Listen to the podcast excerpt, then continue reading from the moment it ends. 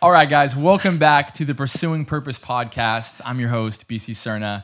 Um, this is a podcast where we have conversations that we explore something bigger than ourselves um, and kind of what our story has led us to. Um, we've all know the concept of the pursuit of happiness, which is beautiful and amazing.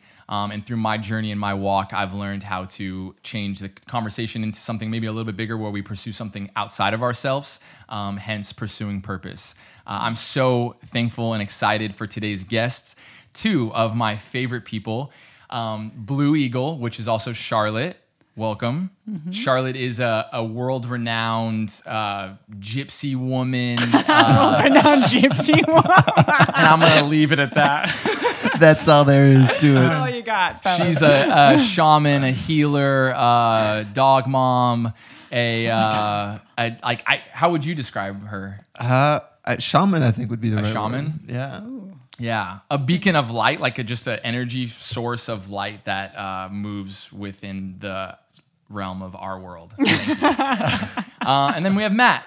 All right, guys. So M A T T. MATT. Can we- um, Matt is an old friend of mine. We've known each other for a long time. People get us mixed up a lot because we are identical, and um, and uh, he is a storyteller, a filmmaker, um, uh, inspirational mover and shaker of culture. I like a guru is good. A yeah. guru. Okay. he's and a- usually the first person on the dance floor. a And guru, and usually- he's the first person on the dance floor DJing. Um, so these these two humans uh, uh, are kind of a different different categories. They they're definitely two people you can have separate from I think uh, podcast episodes.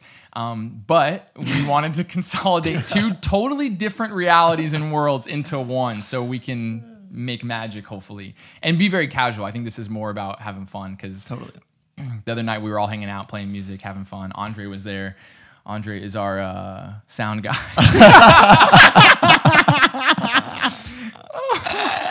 andre is actually one of the most incredible videographer filmmakers and he's amazing. And he's uh, yeah he's actually we, we come sit down with us actually?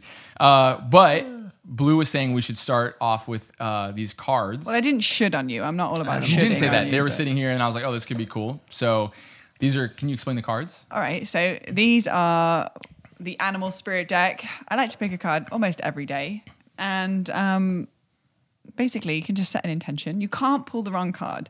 So based off the law of attraction, you will always get the right card. There's no way of really fucking this up. Um, give it a shuffle. BC, Okay. why don't you start? do you shuffle like this or Yeah, yeah, like a poker player. Why not?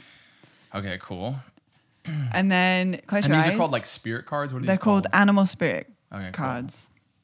And then- each one represents a different animal. And then you go like this.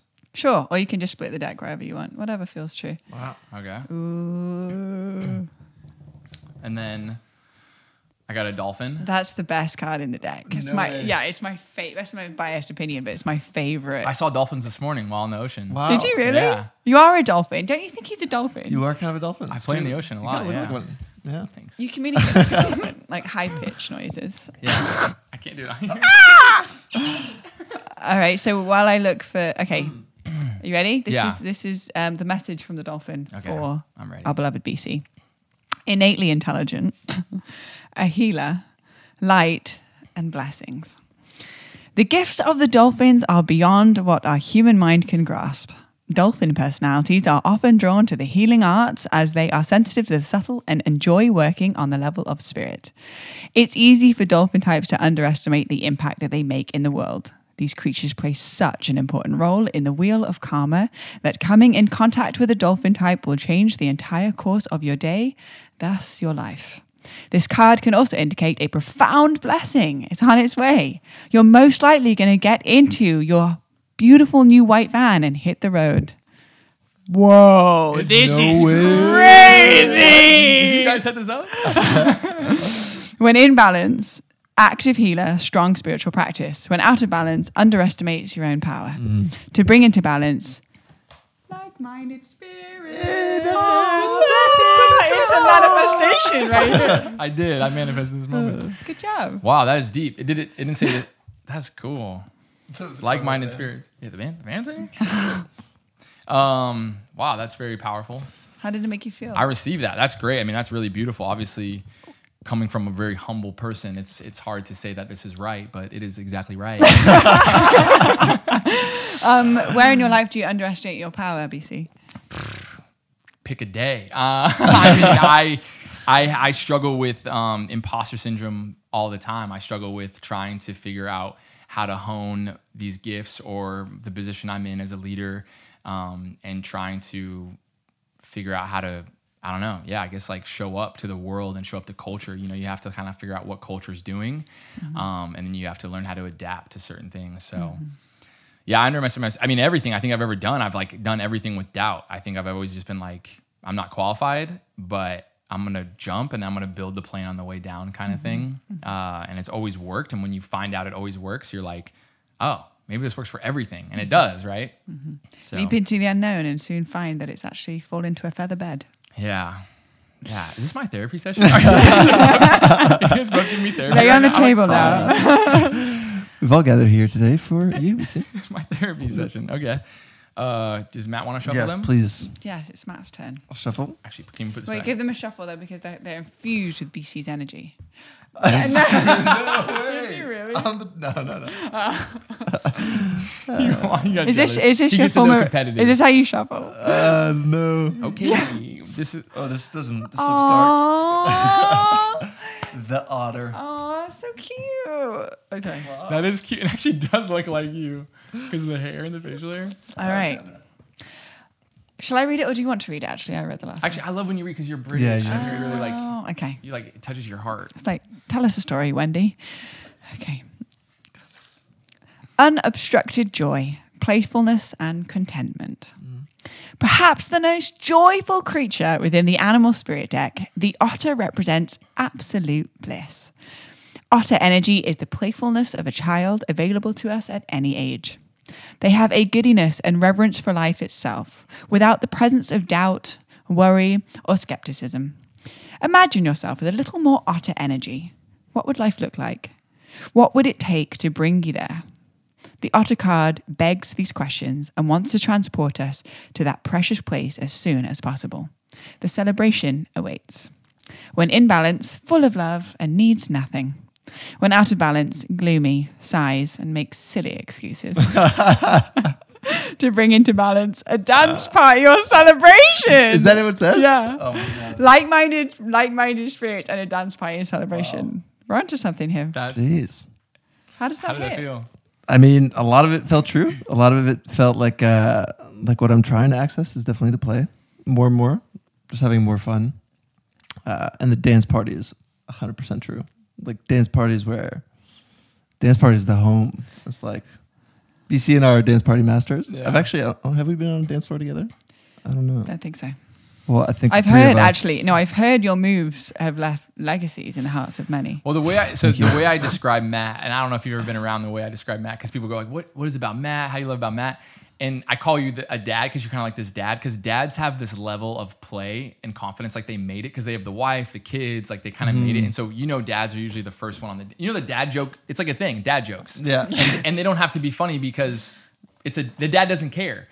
But the moment I, I loved you for a long time, but the moment I fell in love with you was New Year's in Mexico. Remember?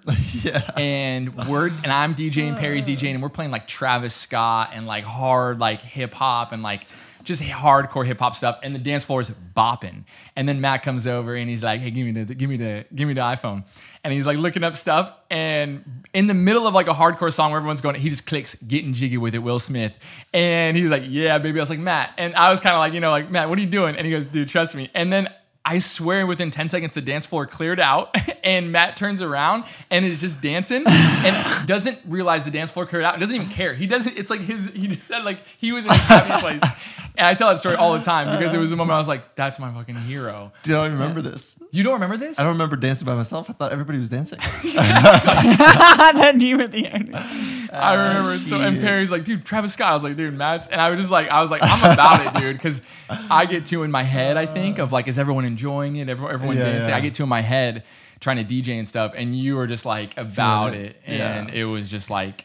So the secret here is um, sort of even if you had a whole bag of fucks, you still wouldn't mm-hmm. give one. It's like completely mm-hmm. transmuting the people pleaser energy and just doing it for the feeling. For sure. Well, I think it's the, the biggest people pleasing thing to do is to not give a fuck. Everybody loves it. You know, Yes.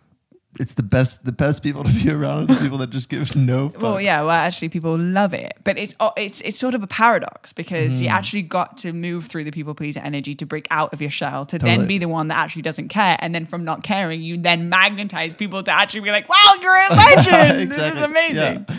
You, you're like, the, oh, there's a TED talk about it. The person who's dancing at the festival. Have you Oh, seen yeah, that? yeah, yeah. It takes How to one start person.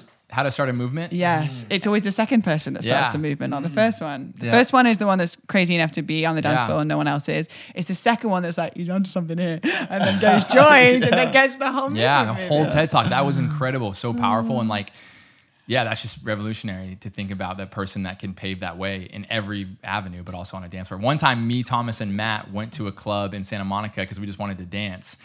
Went to this club. Walked into the middle of the dance floor for two or three hours, danced, pouring sweat, didn't buy drinks, didn't talk to girls, Yeah. and left. it, was, it was freedom. That's the way to do it. Yeah, we Yeah. literally, it was one of the best nights ever. It was so much fun. and you fell asleep like that because you're just pouring sweat. It was like a workout. Oh, Yeah. Yeah, and the secretion of your serotonin levels are through the roof, and you're having a great time. And Is that what happens when you dance? I don't even know. Yeah, Really? Serocre- the, the the serotonin is um is your happy hormone, Mm-hmm. and if you dance like at least once a day to start your day, you're going to up your levels of serotonin, so that then every single thing that you touch is coming from a more balanced and happier place, which Wow. then in turn reflects that back. I feel like we should dance. Yeah, yeah, we should On the. We, table. or dance before, Yeah, or or we could. this. yeah, well, we'll keep recording. keep with the No, pod- but I think that this is a this is a message to at, at least today at some point before midnight we're going to have a dance party. yes, Oh, I mean, tonight's that is definitely gonna correct. happen. Yeah. Yeah, there's this there's this one book that um. We should should we get Blue to pull? Oh yeah, Blue. I'm sorry. We would love for you to pull one. Well, was it as an important book? No, no, no. It was it was on the same conversation, but. is this your podcast? Yeah. it is now. Maddie Pooh and friends. the zebra. You just randomly grabbed Woo! All right, Matt, you can you read it? Oh, I kind of want Blue to read it her own because Yeah, she does have a very tantalizing voice. Yeah. the zebra. Okay, got to find it. Say something while I'm finding it. Um, this book. That Found it. Zebra. Eccentric, creative, visionary. Zebras are the most precious of gems. They are young at heart, well cultured, and have an undying curiosity about life. Being in the company of a zebra personality not only is a delight, but also opens our minds. Be prepared. Their potent magic is contagious, and you may soon find yourself in a faraway land, expanding your worldview while having a blast. Zebras are zebras also like to contribute to the global health through environmental or volunteer work. This card may be a hint to pack your bags. When in balance, worldly, enthusiastic, fashion forward. When out of balance, jaded, pouty, and vain. to bring into balance, an epic adventure and art. Oh, an epic adventure in art. Woo! That's literally true. I mean, I mean, you tell me. That's literally it. Okay, next. Did, how did that resonate? How did that feel? Um, okay, so I love it because it's obviously really beautiful. Um, eccentric. I love being eccentric. I love scribbling outside of the lines. I feel like I am so attracted to people that are just, again, it's just sort of the first person on the dance floor. People that are just not afraid to be themselves and eccentric fashion, like the whole thing, like it's so magnetizing for me because um, I feel like the people that have carved a new humanity are the ones that have been eccentric, the ones that have dared to be different in a world where we are all encouraged to be the same. Like going back to us being in school and it all graded from the same grading scale and it's from the same system. To be somebody that's just like, now I'm going to do something different. I'm going to be a little bit different. I'm going to follow my pa- my passion and my purpose and, and act from that place. So to be called eccentric and creative and as a visionary, I, I love it. And I feel like my whole life has been catered around that. I was gonna say it, it. Your life is like when you were telling me your story a few weeks ago. I couldn't believe it. Like where you come from, that you were in the Air Force, mm-hmm. and now you're. I mean, you're the blue that I know. Like it's it's almost impossible to imagine. yeah i mean i feel like i've lived probably a million lifetimes a million lives in one in one lifetime mm-hmm. like going from being raised in the uk in a very upper class boarding school to being put through the military and then being sent to college in florida the contrast, just that in that in itself was so. I mean, you, have you seen? I mean, you, you're American. you know how Americans dance. In England, we we don't dance like that. We dance face to face. You know, we're like, Yeah. yeah, having a good time. And in Florida, In America, you walk on the dance floor, someone latches on all of a sudden, you're making babies with clothes on. It's like, what is happening? It's like, grind on me. yeah, especially in Florida. Just shock. Yeah. I was flying planes to like everybody um. wearing fish t-shirts and flip-flops in the nightclub, drinking, you know. Wait, why did you go to school in. Florida? Was that university? Um, yeah, I went to I went to college in Florida for four years. My parents had a family home in Florida, I see. and then I played tennis there for four years. Oh wow. Yeah. Even that. we played paddle for the first time like a few months ago. It's like, oh yeah, blue's love coming. It's like, oh blue, okay, that's interesting. And you come in and you're just freaking Serena Williams. Yeah, and looking fit. I remember I only ever seen Whoa, whoa, Blue- dude, she has a boyfriend, bro. They're looking fit. looking fine. no, I've only ever seen Blue in cloaks, like always when I before the I, always in cloaks, like fully covered head to toe and like things. And then I see at the tennis courts, and I was like, "What the heck? Like Yeah. thighs and muscles and." respectfully, respectfully so. Thighs, muscle. Hmm.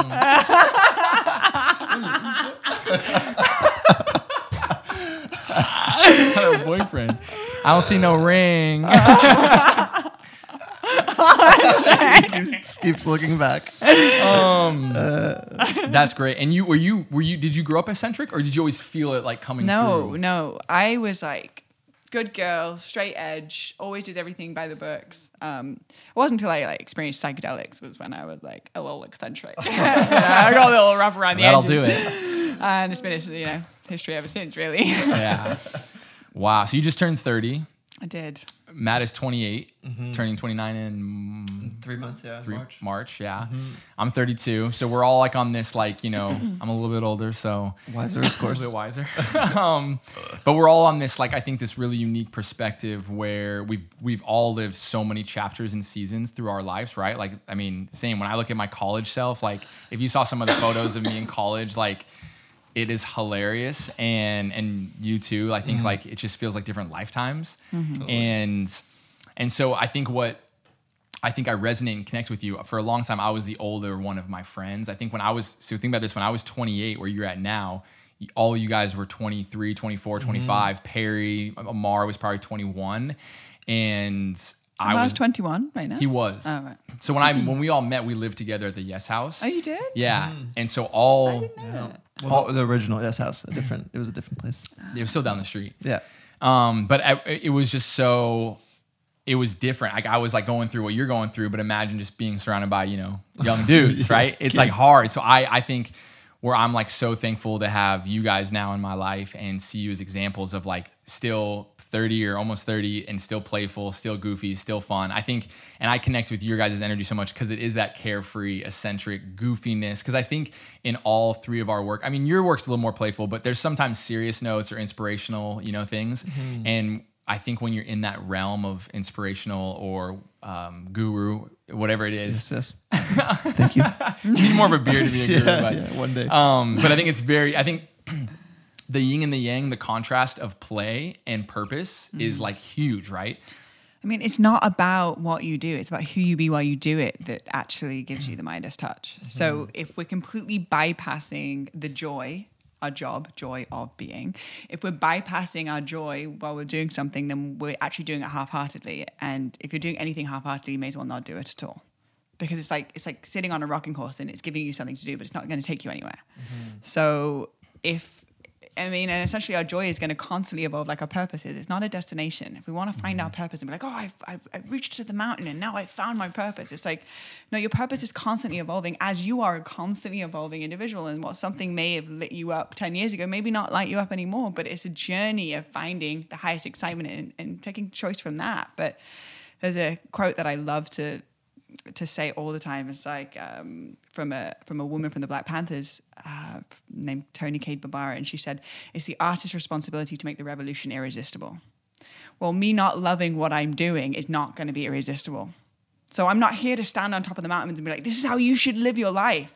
But what would it look like if I was living so irresistibly and I was in so much joy that people can't help but ask you questions? and let the movement move from that place. I feel like can we just listen listen to you talk? the yeah, whole time? we're like taking notes. uh, what was the uh, quote? So you've got to love what you do. Yeah. and that's the the play. I mean, one of the greatest diseases on the planet is over seriousness. Mm-hmm, yeah. So, can we actually activate the eternal child, be in the play, and then infuse our irresistible nature into everything that we create? It will have the Midas touch, and it will be irresistible to everybody that wants to, to be a part of whatever you create. Mm-hmm. Yeah. It's essential for the well being of the planet that people are operating from their joy. Yeah, I think I think um yeah, people get the activism or like to be, you know, um, changing the world. You have to be a martyr. Or you have to suffer, and you have to like do, you know, get really tough times. But then you see, I remember I was so relieved when I saw pictures of Martin Luther King playing pool and laughing with his friends and goofing off. I remember seeing that, and then hearing about how like, and then when Selma came out, it was really awesome too. But just hearing how he would joke about, you know, when he was in prison and all this stuff, and he just like had this playful spirit about him. Um, and it was so nice to see. Like, I loved that when I first saw the photos of him playing pool with his friends and just laughing. I was like, that's awesome. And that's the thing that you, the three of us have in common, actually. And I think that's why we like hanging out with each other. You know, friend, choosing friends is so interesting. Like you cr- come into paths with so many people on a daily basis. Well, maybe not so much due to COVID, but um, and be like, I like you. Let's hang out more and more and more. I guess we're friends now. Perfect. And essentially, like we match from essentially our frequency matches, and then we become friends. And I think Yeah. that that's the common theme that the three of us have. As we we met, and then we're like, hey, I like you. Let's hang out more and more and more. And now here we are. The common theme is like not being super over serious and laughing and playing. And yeah, there's a lot of there's a lot going on on the planet right now and simultaneously how to move through these times i believe in our interpersonal lives how can we bring the play back again and how can we activate the eternal child and within each other when we're when we're around each other True that. I think it's it's a little bit. Uh, it's funny because when I started Yes Theory with the guys, it, it started very much from a place of play. Like we we just wanted to have the most epic summer, and so we decided to do thirty things in thirty days that we'd never done before. And every single day was so chaotic and hilarious, and just like excruciating, and and there, it was just filled with love. Uh, but there was no there was no pressure. Like it didn't feel like there was anything on the line. I think with uh, with work especially, I think where it becomes difficult is when you become uh, when you become responsible for more than just that circle and more than just yourself, and you become responsible for uh, you know employees, but also like partners, and then an audience, and then you're like, wait a second, now there's like uh, all this like pressure of like you know having to phys- fit with in a certain way, um, and I think as you grow older, there's obviously more responsibility, and for that reason, uh, like play is not an accident. Like it, it needs to be so intentional, and happiness is not an accident. Like you have to intentionally find ways to become, you know, to to find joy in your own life. Uh, and I think where people make the mistake is expecting it to show up. Like why the why am I not feeling good? You know, like why does this just like why am I not happy at my job? Why am I not liking what I'm doing? Uh, and the reality is, it's because that requires as much work as your actual work is finding that joy. Um, and I think it uh, it requires a, a little bit of like a sep. You you almost need to like separate separate yourself from like your your life in different quarters almost. It can't all be just like one big mix because then you get kind of confused. Like I think you need to go to certain people for this kind of play and to go to other people for like, you know, more serious conversation or like and I think like what you guys provide for me is is actually uh, a combination of those two things. Like I find that we can play but we can also have like serious deep talks about you know the you know meaning of life and the, the universe and all this stuff. And i think that's why i gravitate to both of you so much because it's, it's those are actually the best friends when it's more than just that one section. It's like when those sections mm-hmm. expand into other sections and you're like oh man there's so much we could do here mm-hmm. you know? Yeah. There's a mastery in that. It's like going to the depth of consciousness the primordial roots of human nature while simultaneously keeping it light and playful. And that's why russell brand i believe is so is so um, popular and um, so powerful because he can bring lightheartedness into the core wounds of humanity. What a skill and what a mastery. Yeah yeah super inspiring. Yeah, Russell's one of my heroes, and when I saw him enter the this level of consciousness or awareness, and the my favorite thing about him is he would just call his own bullshit out. Like you couldn't attack him because he would just put it out there, And then you're and people that tried to attack him or say that you used to be a sex addict or a drug addict, he'd be like, yeah, I know, I, I know, it's crazy. And he's like, but I'm working on myself. And he was just like, he's he's like, I'm part of the charade. Like he's like, I'm still like part of it. You look at me, I'm making YouTube videos, you know, but but um yeah, I think I think there's a, a frequency and a culture that that um is unique with people because I think in our 20s maybe we were like friends with everyone. It was like it was qual it was quantity, right? It was like Yeah. I, I need to know everyone, network, network, especially in LA. And it gets really draining, and then you start to be like, okay, who are my like r- like who's really here? Like if it wasn't the status, because I think I think a big thing that Matt could probably relate to is then you get the status, right?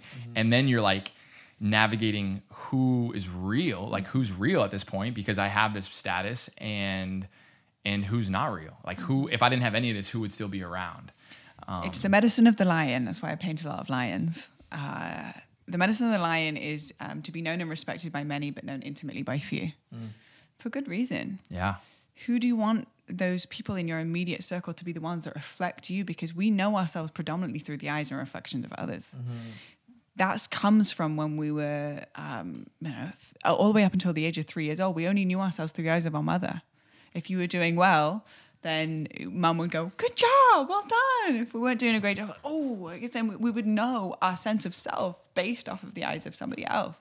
And so, when we lose our way, when we lose our joy, when we lose our play, the ones that we turn to our immediate five are they loving us unconditionally, or are they subconsciously judging us and wishing that they had the success mm. that we had? That's why it's not about quantity; it's about the quality and just being known intimately by few, known and respected by many. The, the medicine of the lion, but known intimately by few. Yeah. I think for I agree, and I think what's difficult with content, especially good content, requires like brutal transparency and honesty. And like the videos that we've made, the content that we've made that has hit the hardest and has grown our audience the most is when we were we show the part of ourselves that we would only actually show to mm-hmm. a few people.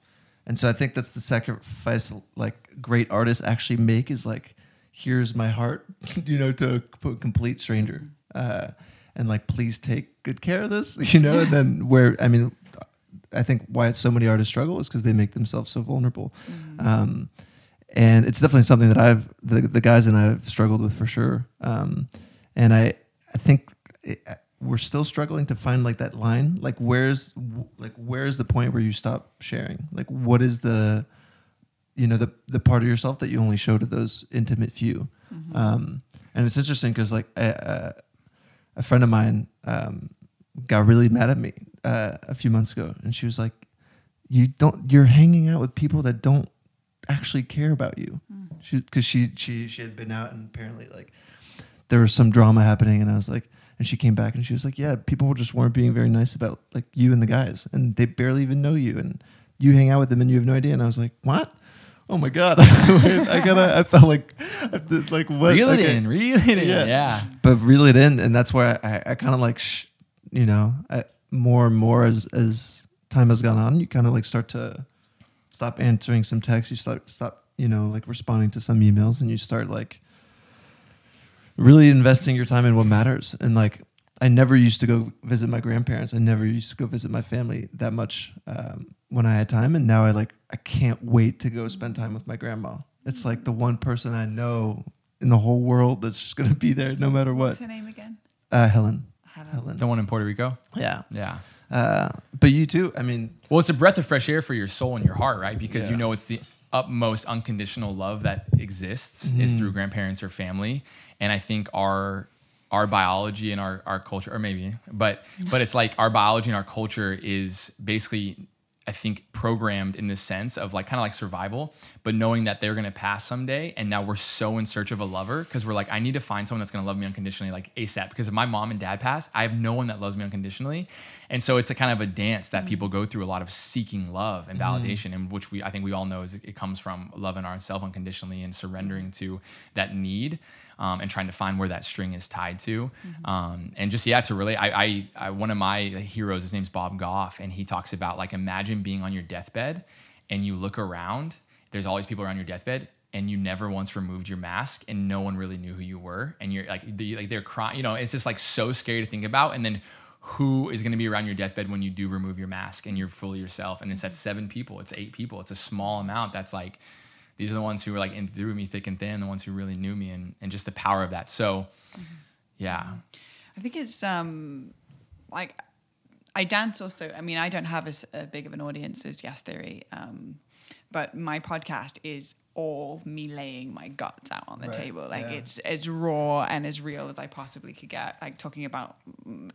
Exiting my relationship with my past lover while simultaneously still living with him, and then his new girlfriend, and then them getting pregnant, and like I mean, it's like I talk about all of the insides uh, of my life while simultaneously having a balance of I have five close friends that I'm like with, and then I don't really hang out with anybody else. I'm I I, I cre- connect and I co-create, but hanging out or like sharing my own home or my val- my, my valuable time, our greatest. Uh, uh, our gift is our attention, our, our time, our presence. It's the greatest gift we could ever give anybody.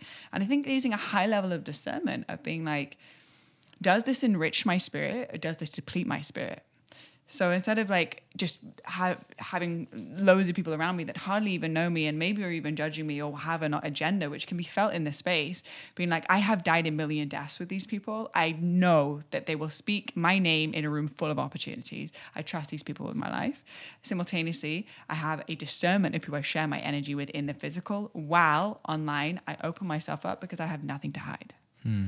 So it's a, it's a dance, and I definitely Yeah. haven't got it all figured out. Um, but I think that there can be a balance between being deeply authentic while simultaneously uh, being highly discerning with um, who actually gets your energy in real time. Totally. And how we, I think, how, you know, that. that's great. The discernment's huge. And then try to think about how we can build our own foundation in ourselves. So who knowing who we are and through this and, and alchemizing it to like not having their a thousand of people's opinions or mm-hmm. haters or trolls or whatever it is, you know, on YouTube and, and trying to figure out how do we build our, sh- and it is within our core community knowing, I remember this is one moment I remember for a long time too, is when me and Matt and the S3 boys were at this kind of high end party and these girls or someone was asking what I do, and I was like, "Oh, I charge bird scooters," and uh, and I was telling these girls that I charge scooters for bird. You get like five bucks a scooter, or like that I deliver Uber Eats, like But something. you weren't actually. No, no, no, no. Okay. And I was kind of just like the low it- because LA all it's all transactional relationships, right? What can I do for you? What can I do for me? And we're trying to get transformative relationships. Like, and so I was, I knew that whatever if because it's all about what you do in LA the second you meet someone. And so I was like, okay, if I put the bar here, I'm not I'm not interested in what I do at all. Will they stick around and talk or will they just move on their way? So and but but the reason I said that joke was because I knew I was going home with my best friends and we were going to laugh and have fun at home. And so I didn't need any uh, validation from anyone. And I felt so safe. And so I remember being like, I don't, th- these girls ha- can offer me nothing, you know? And How did so they respond?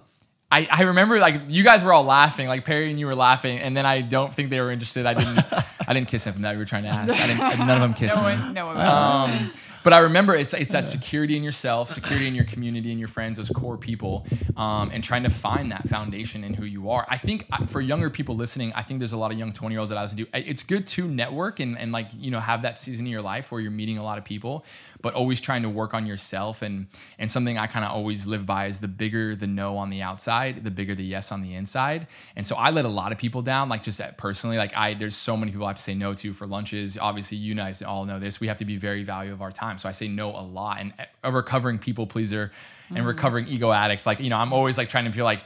Oh man, like I need, you know, whatever it is, I need this validation, I need this, or I need to people please. And now I've just been learning to like people get, yeah, get mad at me or talk behind my back and be like, man, BC never responds to my text or this, this, and this. I'm kind of over BC. I'm like, and for me, I'm just like, I know what I need. I know what like help is my health, you know? Mm-hmm. And so anyway, I'm just still it's like, also a Yeah. testament of self love.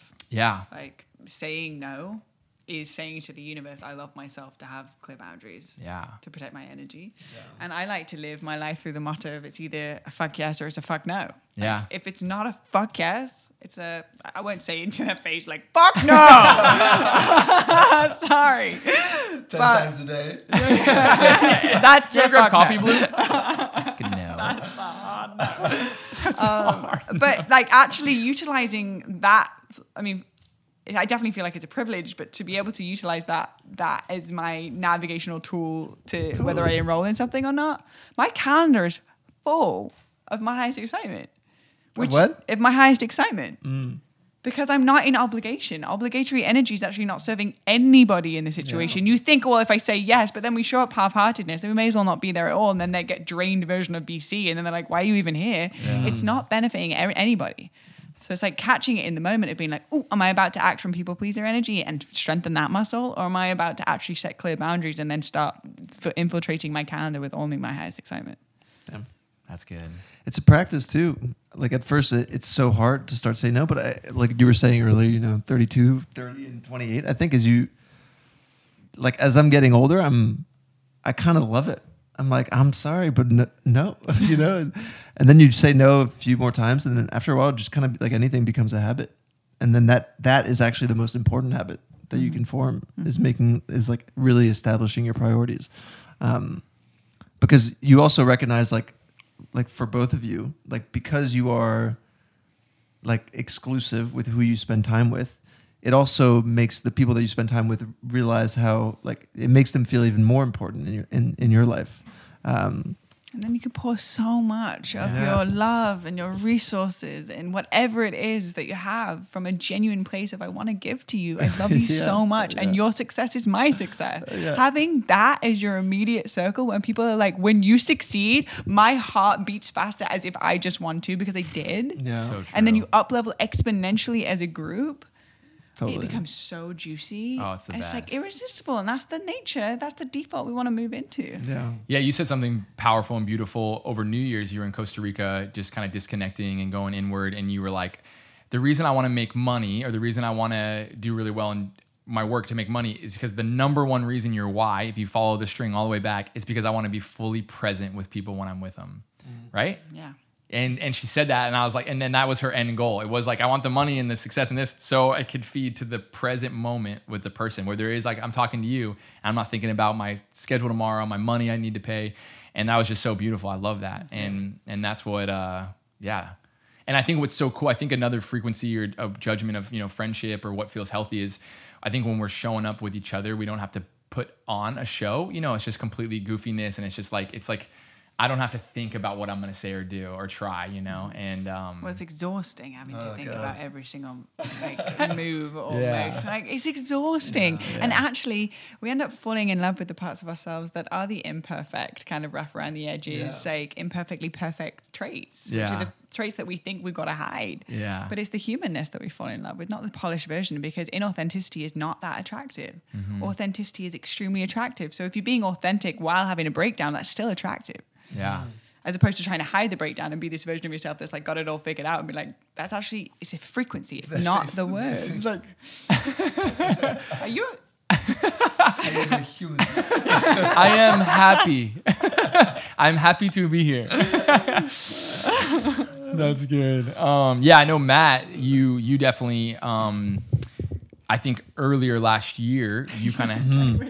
I'm so struggling with the mic just give it a little bit more slack should I hold it like this the whole time okay okay Let me ask uh, the sound guy. Sound Good. So uh, I want to be respectful of everyone's time, and, and Matt has a watch that is that working? Yep Oh, cool. I wasn't sure if it was like a cool like looking thing. yeah just a broken watch yeah, It's a actually flex. my grandparents gifted me a watch with no hands on it once so it's a thing it could be a thing Yeah, that actually is a anyway. Um, a squirrely brains. what time? What is time? um, so Matt, earlier last year, you kind of went through that. I think that moment um, where you, I think you get asked to be on podcasts, you get asked to show up to a lot of things and, and be at a lot of things, which is a blessing because you work so hard for that, that place at the table. And then I think maybe at one point, I remember at one point you started being like, "Hey, I'm not doing podcasts the rest of 2020," um, and you kind of had a moment where I think you just got honest with yourself. Maybe I don't know. You want to talk about that, and you kind of wanted to yeah turn back the in front of camera time, or Yeah. Um, well, it actually started at the beginning of last year on January 1st, 2020, uh, where, I mean, I'd just been struggling a lot with work. I felt like just so overwhelmed by everything. It'd been four years since we'd been started the project. And I was just so consumed by social media. Uh, and I was with my grandparents at the time. And I remember my cousin took a photo with me and my granddad, uh, who was 89 at the time. Um, and I was just like, I had my arm on his shoulder, and I was just so happy to be with him. Um, and she took the photo with my phone, and then she handed me my phone. And I remember holding my phone and being like, "Hmm, I wonder if I posted posted this on Instagram, how many likes it would get." And I caught myself thinking this, and I was like, "This is like the such an intimate photo of me and my grandfather. Like, why is my impulse to share this with complete strangers? Like, why do I need to share this with everybody?" Um, And I realized, like, in terms of like the presence that you're talking about with people, like social media had completely removed me from being present uh, in everyday inter- interactions with people that I loved. So on January 1st last year, I uh, I just decided to permanently delete my Instagram. Uh, Without telling anyone. that- Everybody's and I butthole worked goes so really tight when you're like, oh, he did 300,000 to delete Instagram like that. Yeah. And I I had worked so hard. I'd been verified. I, you know, like I'd wanted all these things. And I remember, I remember coming to the decision, like it was like 2 a.m. on New Year's Day. And I was like, I can't tell anybody I'm doing this. Otherwise, they're going to convince me not to. So I was like, screw it. I'm just going to do it. Uh, and that would, for me, was the beginning of uh, what 2020 ended up being. I think for a lot of people, just like a, a journey inwards where you're, uh, you, uh, uh, as a content creator, as a YouTuber, you, uh, you lose complete sight of reality in a lot of ways, and it's like a very much this um, obsessive, surreal state where you're feeding into a machine that will never satisfy you and that will never fulfill you like you hoped it would. Um, and for us, I mean, when we started, you know, like hitting a million subscribers and getting millions of views was like, you know, we are the coolest kids on the block. Like, if we could do that, I mean, every kid from high school is gonna hit me up and be like, "Yo, Matt, you're you're the coolest," you know. And for me, that was like, I think subconsciously what I wanted. I just wanted like uh, this sense of belonging and approval that I hadn't necessarily gotten uh, when I was growing up. Um, and then last year when we hit, you know, five million subscribers, I was like, this feels like I literally don't feel a thing.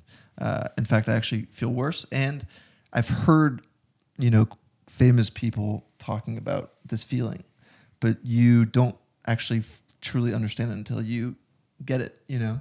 Uh, and I finally understood. I was like, oh, I now understand what all these people were saying.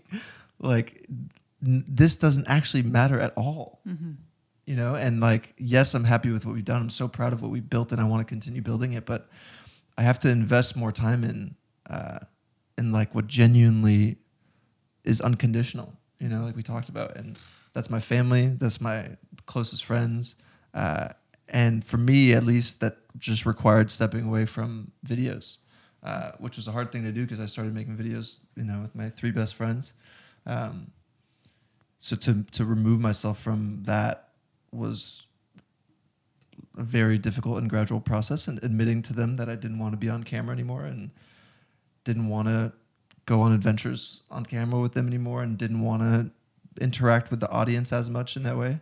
Um, it was like uh, death. I felt like I was giving up everything that I'd built for myself, and I wasn't even sure if it was the right decision. Uh, but in the moment, I just, you know, I was, I was like, I have to just go with my heart. Um, and after after that, I kind of spiraled. I kind of spiraled. I was like, oh my god, what have I done? Uh, like now I'm, you know, I've given up my career. I've, uh, I don't even know what I'm supposed to do if I'm not hosting videos. Like, who am I if I'm not Matt from Yes Theory? Uh, and the to me the the decision was actually um, what I didn't realize at, that ti- at the time was like a test. Uh, it was a test uh, with the friendship that I have with the guys Hmm. because they could have easily been like, "No, fuck you! Like you commit to this, you're staying, and if you don't want to commit, then you're out."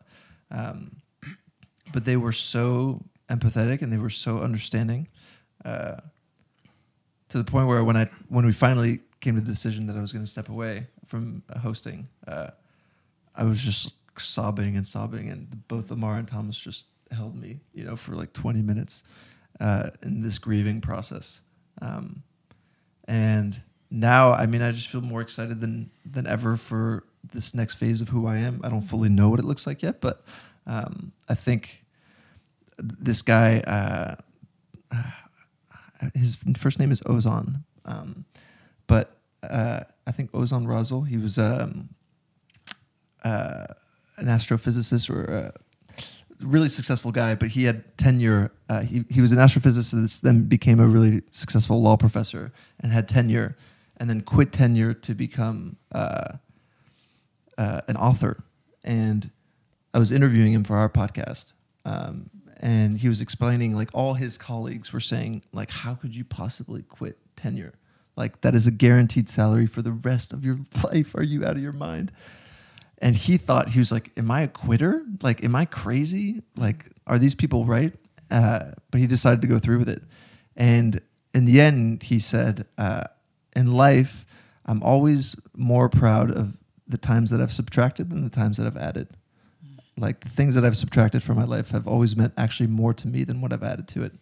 Um, and I think maturing and becoming an adult and like growing up and be- understanding who you really are is actually more of a process of subtraction. Mm-hmm. You know, because when you're young, you want to do everything and be everything and try everything and do all this stuff. And after you try all this stuff and do all these things, you're like, okay, well, I didn't like 90% of these things and I didn't really enjoy 90% of the these people that I spent time with. Uh, but there's this 10% that I think I should dive deeper into. And I think for the three of us, at least right now, it seems like that's what we're doing. Mm-hmm. You know, we've found that 10% and we said, okay, this is, this feels right. And I mean, even for you, BC, like you're, you know, you got your van. This is something you've wanted to do for a long time. You're like, I think this is right. And, you know, uh, a van is like a physical representation of subtraction. Like you're removing like your permanent home and just putting it all in one place and being like, this is all I have. And then you don't even know where you're going. You're just setting off. And I think that's so admirable. Like I've been so supportive of you doing this for some time and I'm so proud of you for for actually going through with it. I think it's so so exciting. Thanks. Mm. Yeah. Mm-hmm. Thanks. That's First, powerful. Thanks for sharing. Yeah, that, wow, but man. Thanks really for deep. sharing. Sure. that. That's deep. That's really powerful. Yeah, I appreciate that. Yeah, and I feel like yeah, I think that's obviously me. And then I sent you a picture from this book the other day. It was talking about in the layers of purpose that's really mm-hmm. hit my heart, and I sent it to you, and you kind of resonated too. That there is just yeah, and you were saying it earlier. It's like there's so many layers to our purpose. It's who we're becoming. It's never what we're doing. It's a very internal. You you live your purpose by who you are and how you love people and lead.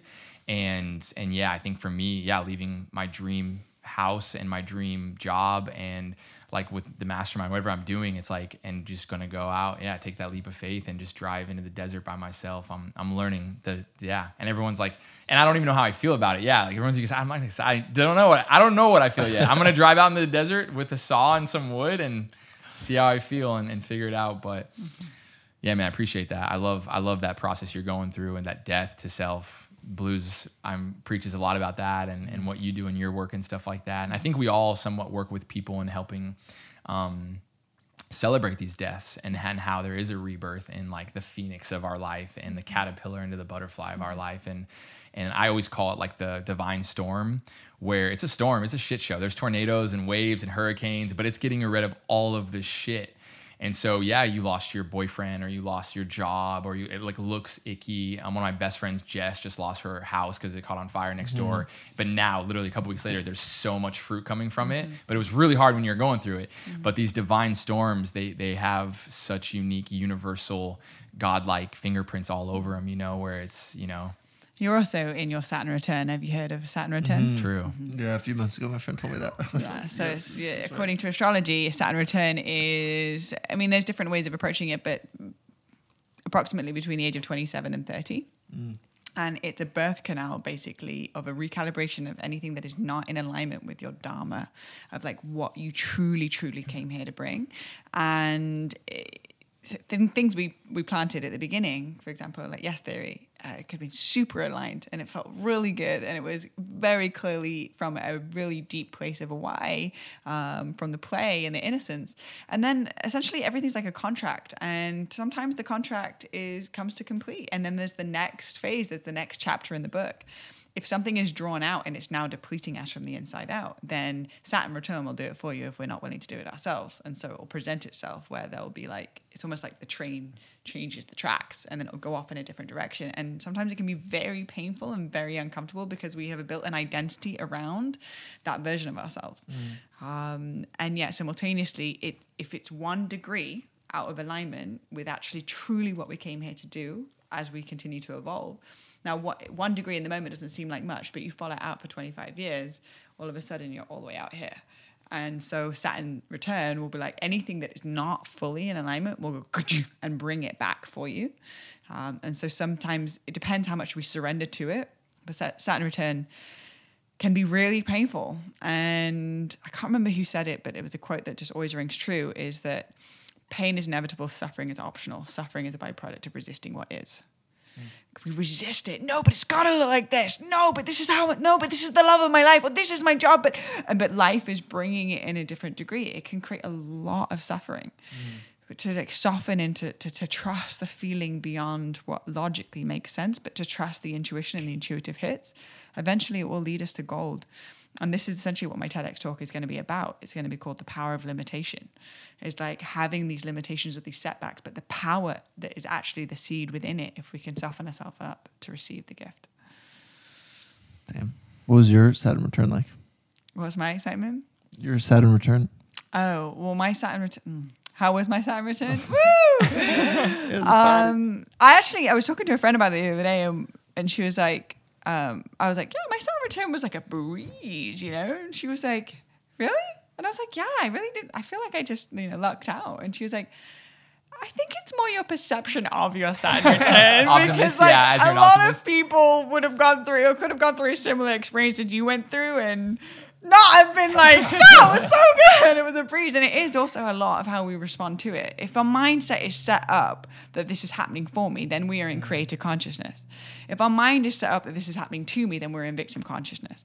And victim consciousness can create a lot of suffering yeah. um, because it's external blame. Therefore, we hand our power away to do anything about it. But by being like, this is happening for me, I don't see it right now, but I trust and I have faith. And this is what, you know, uh, being religious or whatever, it, we have this reference point of something greater than ourselves. And there's a, a level of trust as to why it's happening for us. So I think that that's also a great mindset to go into Saturn return with is like this is happening for me mm. that will help you move through it much smoother mm. um, being aware of it yeah is huge for sure. being sure. aware of it yeah, yeah that, that, that, that, there is something greater at play we're in co-creation mm-hmm. it, ultimately like if any of us know, really think that we know what's going on here let's just zoom out for a second we're floating on a massive rock hurling through space at 18.2 million miles an hour held into orbit by a huge ball of fire do any of us really know what the fuck is going on? Okay, cool. So let's just get out of this big ego game that we're playing that I think I know and I've got to have it all figured out. It's like, okay, I'm in co creation with the creator that created a fucking insect. Have you looked at an insect under a microscope? It's like this quantum computer. Like, look at our bodies. Like, there is something that we're working with here that is profoundly intelligent. Yeah. Can we soften and surrender into, mm-hmm. I don't have to have it all figured out? Um, mm-hmm yeah, that surrender is powerful. Look at the stats. 100% of the time, 100% of the time it's worked out up until this point, has it not? 100% of the time. There's been some challenges and we've got some scrapes, but did it work out? Yes, 100%. So why would I stop questioning that? Why would I stop questioning that statistic now? Mm. It doesn't make any logical sense. It doesn't make any sense whatsoever. And so a deep level of trust. My Saturn return it was pretty gnarly. I don't I don't speak to my parents anymore. Um, that was a part that got to be recalibrated. Mm-hmm. I feel like that's going to circle back around, um, but that's just where it's at right now. I got told that I'm going deaf, like the multiple things. Um, I closed my relationship with my partner, my very first boyfriend, um, and uh, things ended. Like I let go of the mother tree. Like there's so many things that happened in that time where it could have been like earth shatteringly disastrous. And simultaneously, I think that the inner study that I have been doing, the, in, the inner work of like actually understanding my inner engineering, has helped me to soften so deeply that they've all turned into superpowers mm. and gifts, exponential gifts that I carry with me and will carry with me for the rest of my life. So I'm so grateful for Saturn return. People fear Saturn return, but it's like, well, how long you want to play the bullshit game? You got to deal with your let's shit. Just get really real. Yeah. Yeah. And so for people listening that's never heard of the Saturn return, look it up. But basically, you're yeah, yeah, what somewhat of your 27th year. It takes Saturn 27 years. It's astrology, so just be open hearted, open minded to just receive anything, learn. Uh, it takes 27 years for Saturn to be in the exact same spot. And Saturn is extremely bright. And so, yeah, all your shit comes to the surface, and you have that year or those couple years to either deal with it because it's all there or you push it away. And that is why there's a thing in Hollywood called um, the 27 Club, where a lot of celebrities, if you look down this list, whether it's Mac Miller, whether it's, and there's tons, the, the, um, they all die at 27. 27 is this crazy hard year. Um, and it's a big part of Return of Saturn. It's a big part of approaching 30. Um, and so I've been working with 20 year olds for a decade now. Like when I was 19, I was taking 20 or 20 mid 20 year olds around the world. Like I had them under like my like watch. Like I took college students around the world when I was 19. So I've been working with people in their 20s all around the world for a decade. And I've seen the evolution of what it looks like to be approaching 25, to be approaching 30, and then Saturn Return. When I heard about it, I was like, "Whoa, that is dope!" And I've taken I've taken into like my repertoire of what I kind of can use to help people understand certain things. Um, but yeah, it is it is uh, Damn. it's crazy. It does also like give it context. When we have Totally. context, then we can actually like embrace it a little bit more. Yeah. When it's just left field and you don't have any context and uh, Mm. don't see because when the when the caterpillar turns into the butterfly, goes into the cocoon, but before it actually turns into the butterfly, it turns to complete mush. It just literally disintegrates into mush. It's like sludge, right? If if the caterpillar had no context that it was actually about to turn into the most beautiful expression it can e- can never even imagine. Mm. We're just looking at the mush phase where we're like, oh god, like that's really gnarly, like oh. But actually, it's it's so beautiful. Like there's beauty in the destruction as well, and this is what we're seeing on the planet. Hang in there. You're in the Hang mush in there. phase right now. His face is high. Hang in there. Yeah. Thanks, man. You're about to be a butterfly. Yeah. I can see it.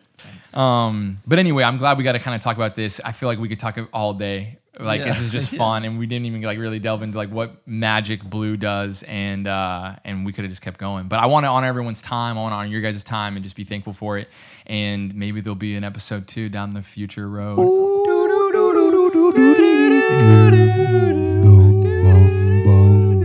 Coming at you. Check. Yeah, we're heading out right now. Gotta go away. We about to play tonight with our friends. Cause BC's going away. We don't know how long, but it's gonna be a fun time for him all alone. Check, check, check, check, check. I love you guys. First Love of all, too. thank you so much for coming on. My pleasure. Purpose, And we gotta, I think, touch a lot of cool. Um,